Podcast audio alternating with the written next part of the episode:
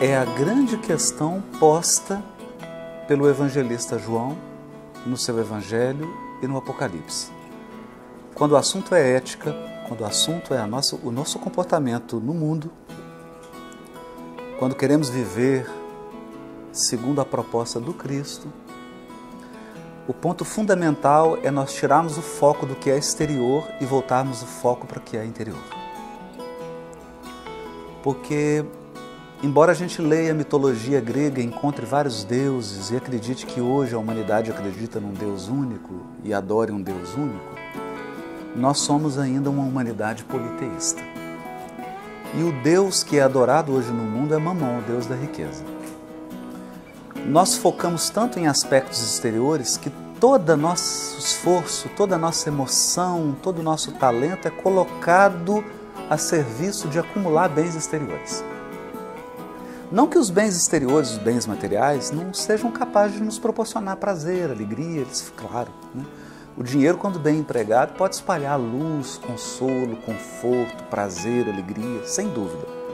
Mas o foco excessivo no que é exterior nos tira a dimensão da vida interior. E quando nós perdemos a dimensão da vida interior, dessa vida espiritual, mas sobretudo de uma vivência interna, nós perdemos o equilíbrio psíquico e espiritual. E aí, quando você perde esse equilíbrio, não adianta mais você ter nada. Por mais que você tenha, você não consegue mais sentir prazer, você não consegue mais gozar, não consegue aproveitar. E você começa a trocar o que é essencial por notas, trocar o que é essencial por bens. Que é o problema da crise hoje no Brasil, em que as pessoas preferem perder a dignidade do que perder dólares. Per preferem perder a honra que herdaram do pai, da mãe, do avô e da avó do que perder uma mala de dinheiro.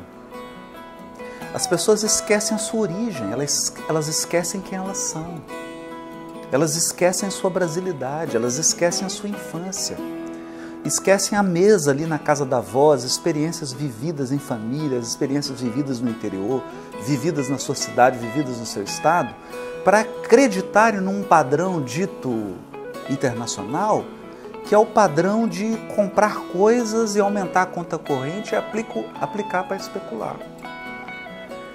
Então, esse é o grande problema. É, se nós não atentarmos seriamente para o valor do interior e para a dimensão espiritual do ser humano, todo o nosso esforço na ética será um discurso e uma retórica contradita com a vida que nós levamos. Esse é o ponto.